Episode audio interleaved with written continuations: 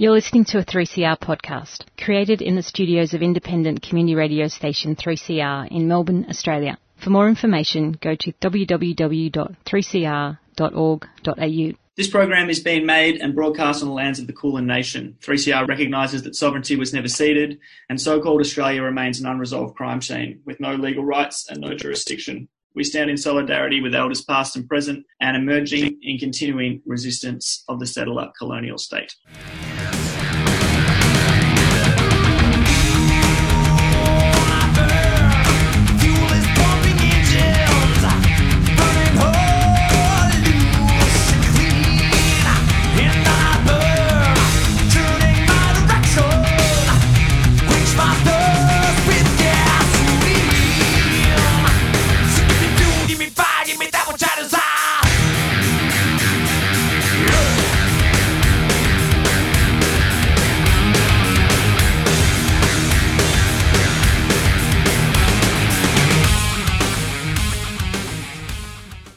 Uh, good afternoon. You're listening to Uprise Radio on 3CR with Jackson and James. Good afternoon, James. Good afternoon, Jackson. And thanks everyone for tuning in.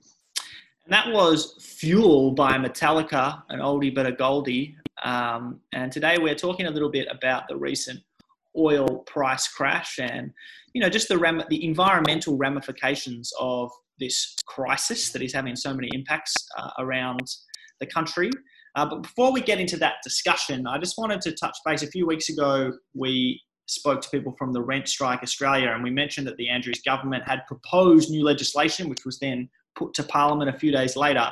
And unfortunately, one of the key parts of that legislation was while it banned evictions for this period, it said anyone engaging in willing non payment of rent can be evicted. So that really scuppered uh, all protections for people who um, were rent striking in solidarity, particularly. I mean, if you can prove extreme hardship, you wouldn't be evicted. So you had, had to prove you had no savings and very little income and all those things, and then they would protect you from eviction. But anyone else striking in solidarity, no protection.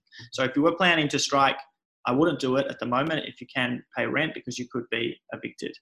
Um, well, so, yeah. it's up to you, I guess. You should probably just make sure you're informed of all the facts, I guess. Yeah, and you know, Rent Strike um, Australia has some really good info about the Victorian situation up on their Facebook page, and they've also formed a new union, the Renters and Housing Union Victoria. I also just wanted to say to our faithful listeners that we are finally, after much tardiness, putting up some podcasts. Woo! Cheering in the background. Uh, I want to thank James for all of his hard work getting these podcasts together. But, you know, for those of you who have missed um, episodes, we've got ones up there on, you know, the xenophobia in China, Morrison's war on welfare, Extinction Rebellion before it was cool, a great story about Save Footscray Park, um, which had a great uh, example of a community campaign. We're talking about draconian job service providers, fully automated weapon systems, AI and the future of warfare, uh, climate change and leadership in Australia and around the world. There's a whole lot of great stuff that you can go back and have a listen to, and I implore you. That episode, the Save Footscray Park episode, saved the park, I believe. That, that episode. Yeah, it was mainly our episode, not the hard work of those hundreds of community uh, volunteers and activists that did, in fact, stop Melbourne Victory building uh, their eyesore of a training pitch uh, in that beautiful park. It's at 3cr.org.au forward slash uprise radio and have a listen. But first, today, we're going to hear a little bit from Adam Bandt about the Green New Deal that the Greens are pushing for at the moment in the aftermath of COVID 19. So here is Adam talking to News Breakfast on ABC. In which direction do you want to take the Greens?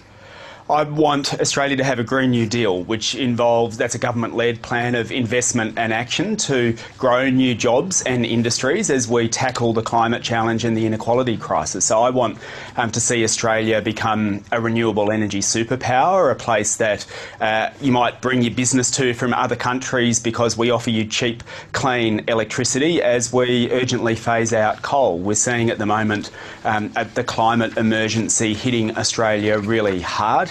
And I just heard you know, uh, the Deputy Prime Minister, and congratulations to him on his reappointment, um, talking about jobs. Um, what he didn't talk about was the 900,000 jobs that are reliant on a healthy tourism industry, for example, that's currently being devastated, or our agricultural industry that's being smashed by the drought. If we don't get the climate crisis under control, then Australia is in a lot of trouble, and that's why I'll be pushing for um, a, a jobs led Green New Deal in this country. So that was Adam Bandt on February 5th on ABC News Breakfast talking about a Green New Deal.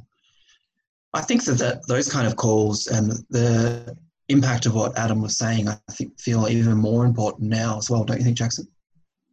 Yeah, I think it's a really interesting debate about what's going to happen as a result of everything we're going through. I think it's you know it's really good that you know I commend Bandt and the Greens for trying to move the conversation back to this looming uh, climate catastrophe or this already begun climate catastrophe. Uh, I think some of the language they've been using, like, you know, if you, if you feel like COVID is really uncomfortable, the climate catastrophe is going to be even worse. And I think that that's pretty accurate. Like, they're more profound and um, long term threats to our way of life, you know, all across the, globe. I think that's arguable. But I think, unfortunately, here and elsewhere in the world, in the Western world particularly, we've got leadership that are ideologically um, threaded to a, kind of neoliberal approach to running uh, the countries that they're in charge of.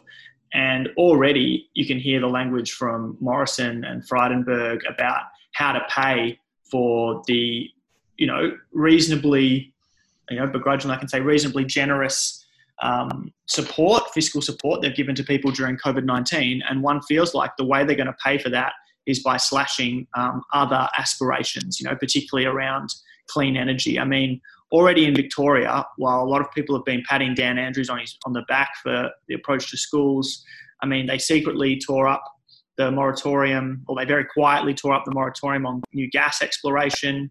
I know that on the surf coast at Anglesea and Aireys Inlet, um, residents have been disturbed to see a floating uh, gas um, exploration rig suddenly appear, uh, moving between the 12 Apostles and Anglesea, uh, looking for new uh, gas fields to exploit.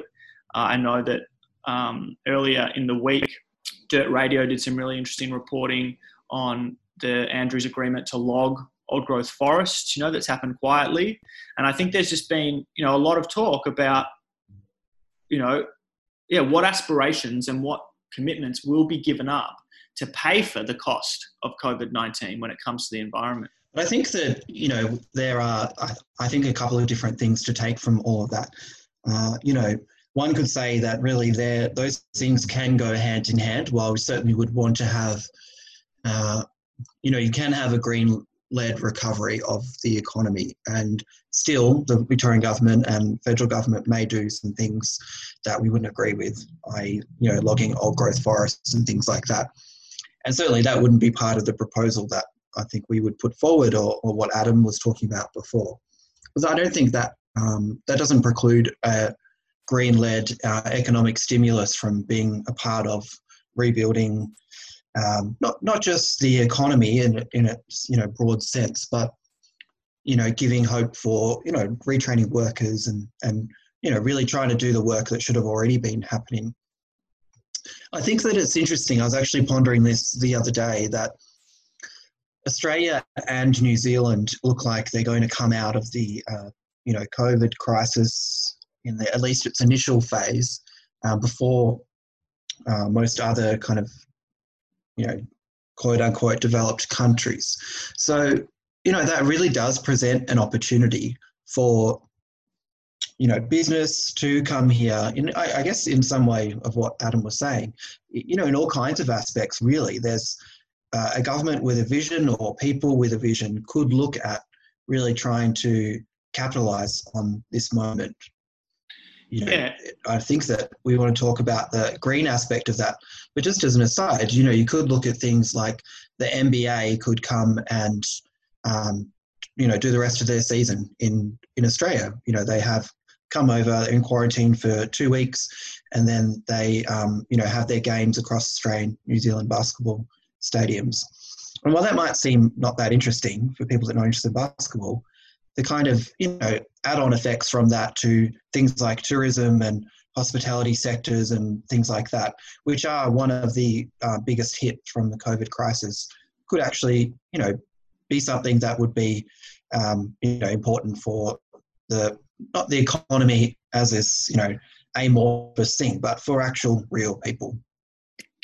Yeah, I think that's a really good point about the opportunity for some really innovative approaches to governance and organizing society. It's going to be interesting to see how this revelation about working from home is going to affect, you know, traffic and the daily grind and the, you know the way that we work, the way companies approach the demands on their staff on their staff. I think there's a really strong tension though between allowing people more flexibility and this inevitable encroach onto private and leisure time by work. But it's kind of like there's these dual options appearing everywhere you know, something I was really interested in in the last week was the crash of the oil price. You know, and um, it's quite remarkable that oil producers were having to pay other people to take their produced oil off them. You know, pay them up to thirty dollars a barrel to get rid of the oil that they had already produced and had nowhere to store. And you know, as a result, there's now 160 million barrels of oil sitting in tankers, super tankers offshore, and funnily enough, it's it's about 10 years since the BP oil spill in the Gulf of Mexico. So there's all these environmental risks from this type of behaviour that's occurring. But you know, it's interesting. You know, a former energy minister of Saudi Arabia, uh, Sheikh Yamani, he had this great quote where he said, "You know, the Stone Age didn't come to an end not because we had a lack, not because we had a lack of stones, and the oil age will come to an end not because we have a lack of oil. You know, it will come to the end because we have better technologies to use. But the amount of pressure, you know, the amount already Australia and the US have announced that they're going to stockpile huge amounts of oil. Uh, you know, while there's this really low price, you know, like in the way they're doing on these offshore tankers, they're going to stockpile as much as they can. And the reality is that if the fossil fuel users, as we all are as nation states, burned all of the fuel they have currently in storage, which is their intention, that's why they're storing it up. You know, you can kiss goodbye two degrees of warming. You know, it, you know, it's a, it's a it's a huge commitment to burn all the stored fuel. You know, we need to be getting rid of, disposing of that stored fuel, not planning to burn it. But the resistance, you know, from the powers that be, that be to the chain, to the to a change, to a just transition to clean energy. I mean, I agree with you. This is a great opportunity. But have you heard anything from the people currently holding the reins of power that they are interested in a, ju- in a just transition? No. I think that we're, we're probably more likely to hear something from, you know, the Victorian government and Dan Andrews. But like you said, the only things that have happened is politics behind closed doors where mm. these, you know, things that would otherwise receive a lot of potential backlash from you know the media and everyday people from protesters people that campaign on these issues have been you know more silenced and you know so i guess cynically you could say they've taken this opportunity to reopen um, relook at you know mining exploration logging and things like that.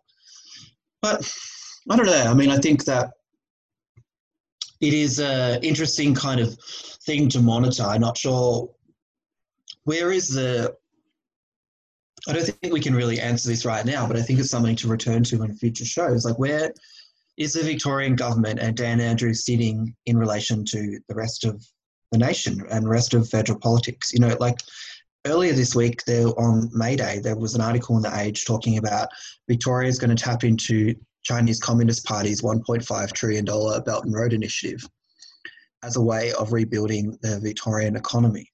Well, I don't know how much the you know Victorian state government is intending on getting from that. I mean, I think that that is a very um, fraught kind of thing to get involved in, in in my opinion. I mean, I think that it's not as necessarily, um, you know, cloak and daggers sort of mystery as America and perhaps some like anti-Chinese uh, figures would have us believe. But states don't just give out infrastructure and money for no return. Mm. But I, I guess my point is like, what is how is Victoria seems to be looking to govern outside of the federal politics in a way. You know that they're kind of setting themselves out to be quite different to the rest of the um, the country, which uh, is interesting. You know, I think that we are really kind of seeing the way that perhaps we might feel instinctively that we're governed by a federal uh, parliament, but in reality, through this crisis, we're seeing that a lot of our decisions in Victoria are actually being done by the state, not by the federal government.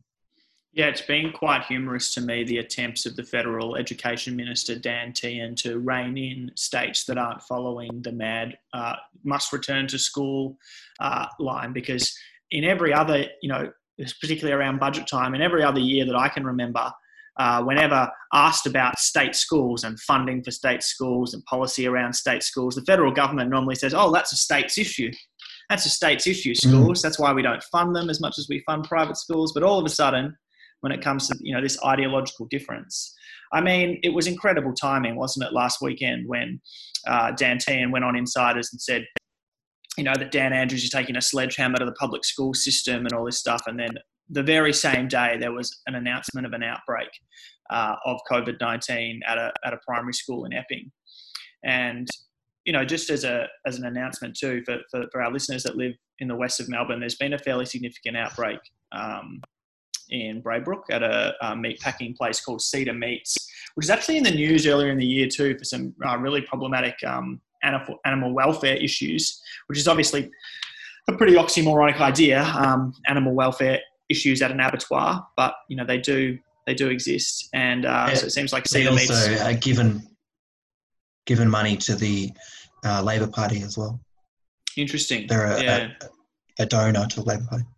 Yeah, that is interesting. It was interesting too that the the, the Labor Party or the chief chief medical officer Brett Sutton uh, seemed to indicate that they were aware of the outbreak since kind of early April, but it wasn't until May that uh, it was announced to the public. And he said something along the lines of, "Oh, it's a company's responsibility to make the public aware." Which is again just an interesting abdication of responsibility. You know, you would think that uh, if the government was had that knowledge, why would they not make it public? and it does raise questions yeah. about the relationships think, between donors and government, doesn't it? I think that hopefully, um, you know, perhaps moving slightly away from this, so I think that, um, you know, what we're hopefully kind of seeing with the environmental impact and questions is we have been moving really closely still within this mindset that it's about individuals, you know. And I guess even with the, the example before about oil, uh, it's not you know individuals driving their car is not going to have any impact on these things like you said you know it's the huge oil reserves and you know it's for projects like mining and uh, things that are using up these masses of, of resources there was a report by um, the acf this week that talked about um, the amount of water used by uh, mining companies and the amount used in Australia was the amount of the whole state of Queensland plus all of Sydney. So, you know, that's that's it's ridiculous, and, and I think that that's where you know a few of those individual people deciding not to you know to have shorter showers or whatever it may be, we still are in this mindset that that is going to make a difference, and I hope that the kind of you know the impact of COVID and the kind of time that we've had to kind of see the impact of capitalism on our everyday lives and on the systems and structures around us make people i don't think not necessarily not aware. I think that maybe it gives people a thing to go you know what? I do need to do something about this. I can't i need to spend an hour a week or you know or maybe more or whatever that i can actually try to make a change here because like you said at the start, it's not going to be if we if we're concerned about what how our lives have been impacted here, we're going to be very concerned when uh, you know the full effect of climate change affects us. It's a really interesting point you make about you know the way COVID nineteen has perhaps sharpened the minds of people as to their role in a healthy society. And it's not about you know that hour that you're describing a week. Yeah, it's not about shortening your shower or you know running your car off off chip off potato oil or something. You know, it's better off spent um, you know speaking loudly and getting on the streets and combating, you know, these organisations that continually put profit ahead of people. I mean, it's take the aviation industry. You know we have this we have this incredible moment in history where all the planes are grounded. And you know we know that international travel is a huge uh, uh, carbon gas emitter you know just as is international trade, which you know hasn't slowed down as much, but has been curtailed by these border closures. You know, the container ships going back and forth, taking you know trinkets for Christmas all over all over the country. Like these are massive, massive polluters.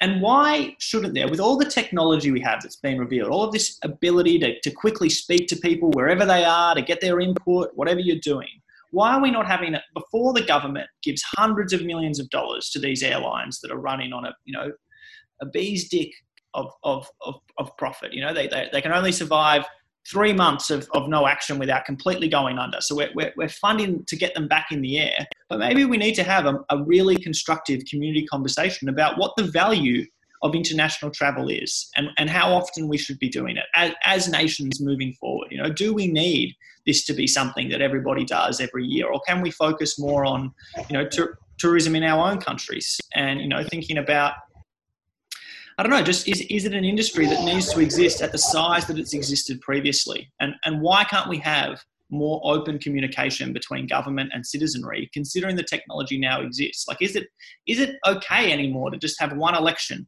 every four years? You know, why can't we, we have more input on more issues that affect us more often? And I think, and I think these are valid I think that questions. That's exact.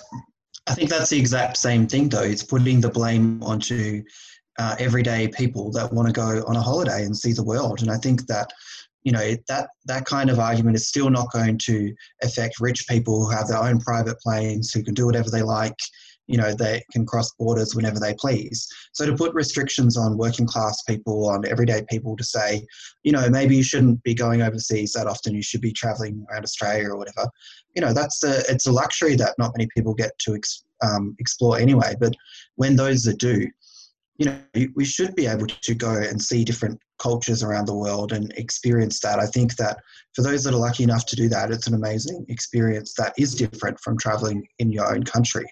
And I think that that is a kind of, I, I just think that's the same thing of blaming mm. everyday people. Well, maybe. Instead, we, you know, we can look at things like you said about uh, manufacturing and, and transporting goods and things. So there was an article, I'm not sure if it was the Saturday paper or, or the monthly, um, last week that was talking about why our super uh, it was a Saturday last week Saturday paper actually why our supermarket shelves are actually empty, and it's this thing that you know all the supermarkets now they don't have any stock out the back. You know the days are gone where you could say, oh, can I get? Do you have any of this out the back? You know they don't have anything out the back. They have a small amount of stock that lasts you know for a, a couple of weeks essentially. And the reason that they can't get a lot of these things is not you know, they might grow, say, a um, you know jar of tomatoes or pasta sauce or whatever. The tomatoes made or be grown and, and produced in Australia, but we don't have anywhere that makes the lids in Australia or, or the the tin the tins or anything like that. They're all made overseas, so we don't actually we have this production line of needing to import all lids and plastic containers and tins from overseas when you know we used to have factories of being able to make these in Australia. Mm. So I think if we were able to close some of those um, production lines, and you know, I think one of the things that the green economy does talk about is the circular economy, and you know, the circular economy should be existing within a small space as well. That you know, we can grow those tomatoes here, we can make the tins or the jars here, and then they can also be recycled here. You know, I think that that's the kind of thing that we need to be looking about, not the uh, everyday movement of people trying to get some freedom out of the um, constraints of capitalism.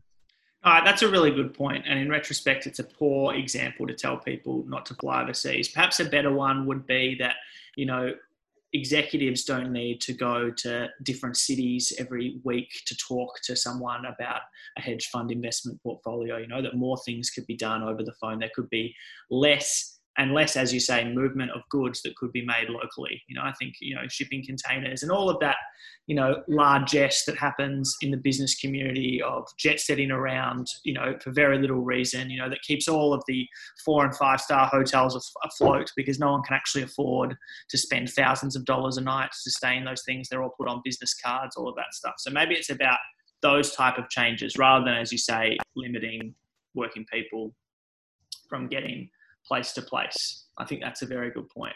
And I think, yeah, local manufacturing would make a massive difference.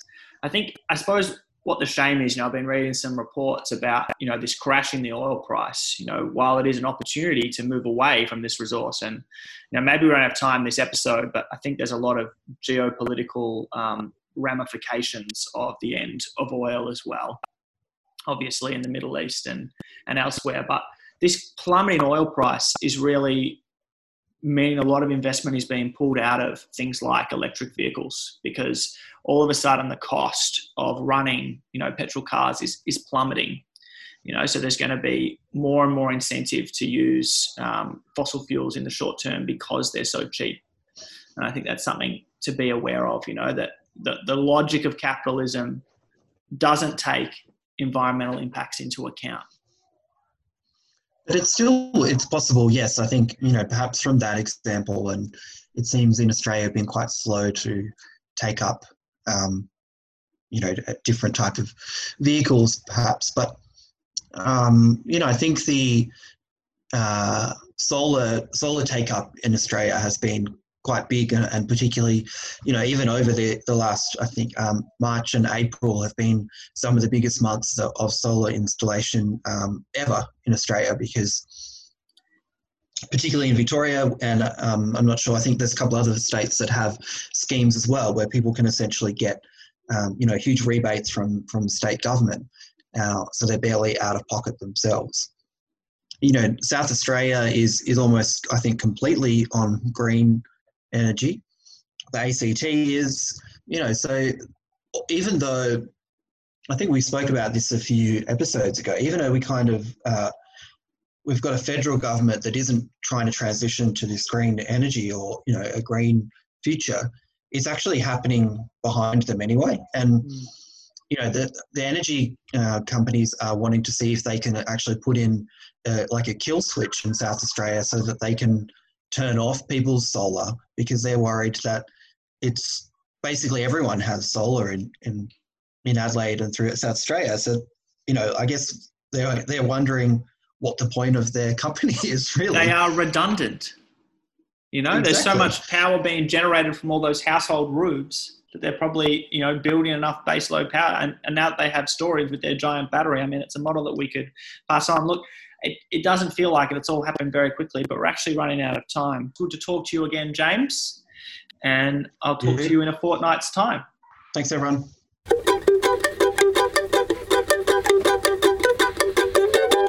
We're running out of oil.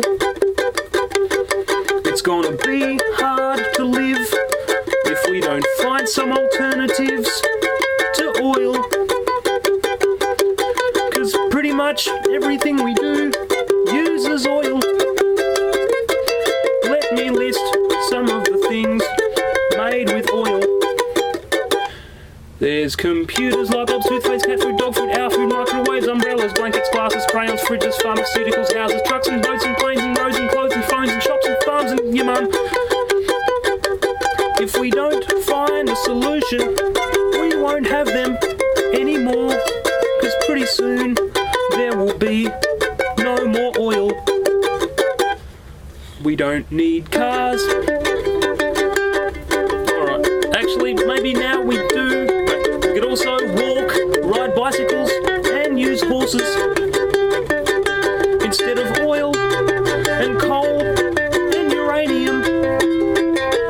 Use clean, renewable resources like the sun. It has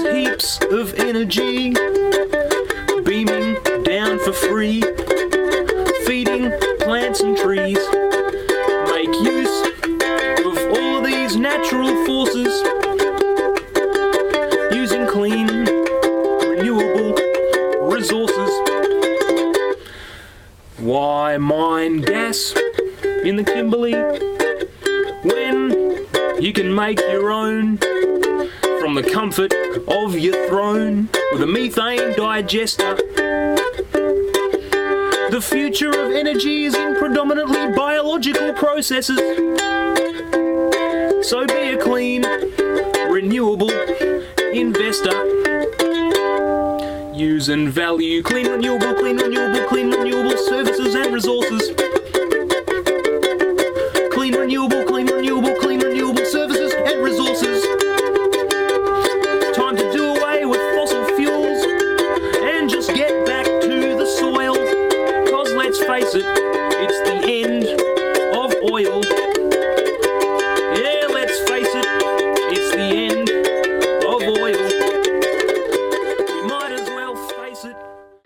Been listening to a 3CR podcast produced in the studios of independent community radio station 3CR in Melbourne, Australia.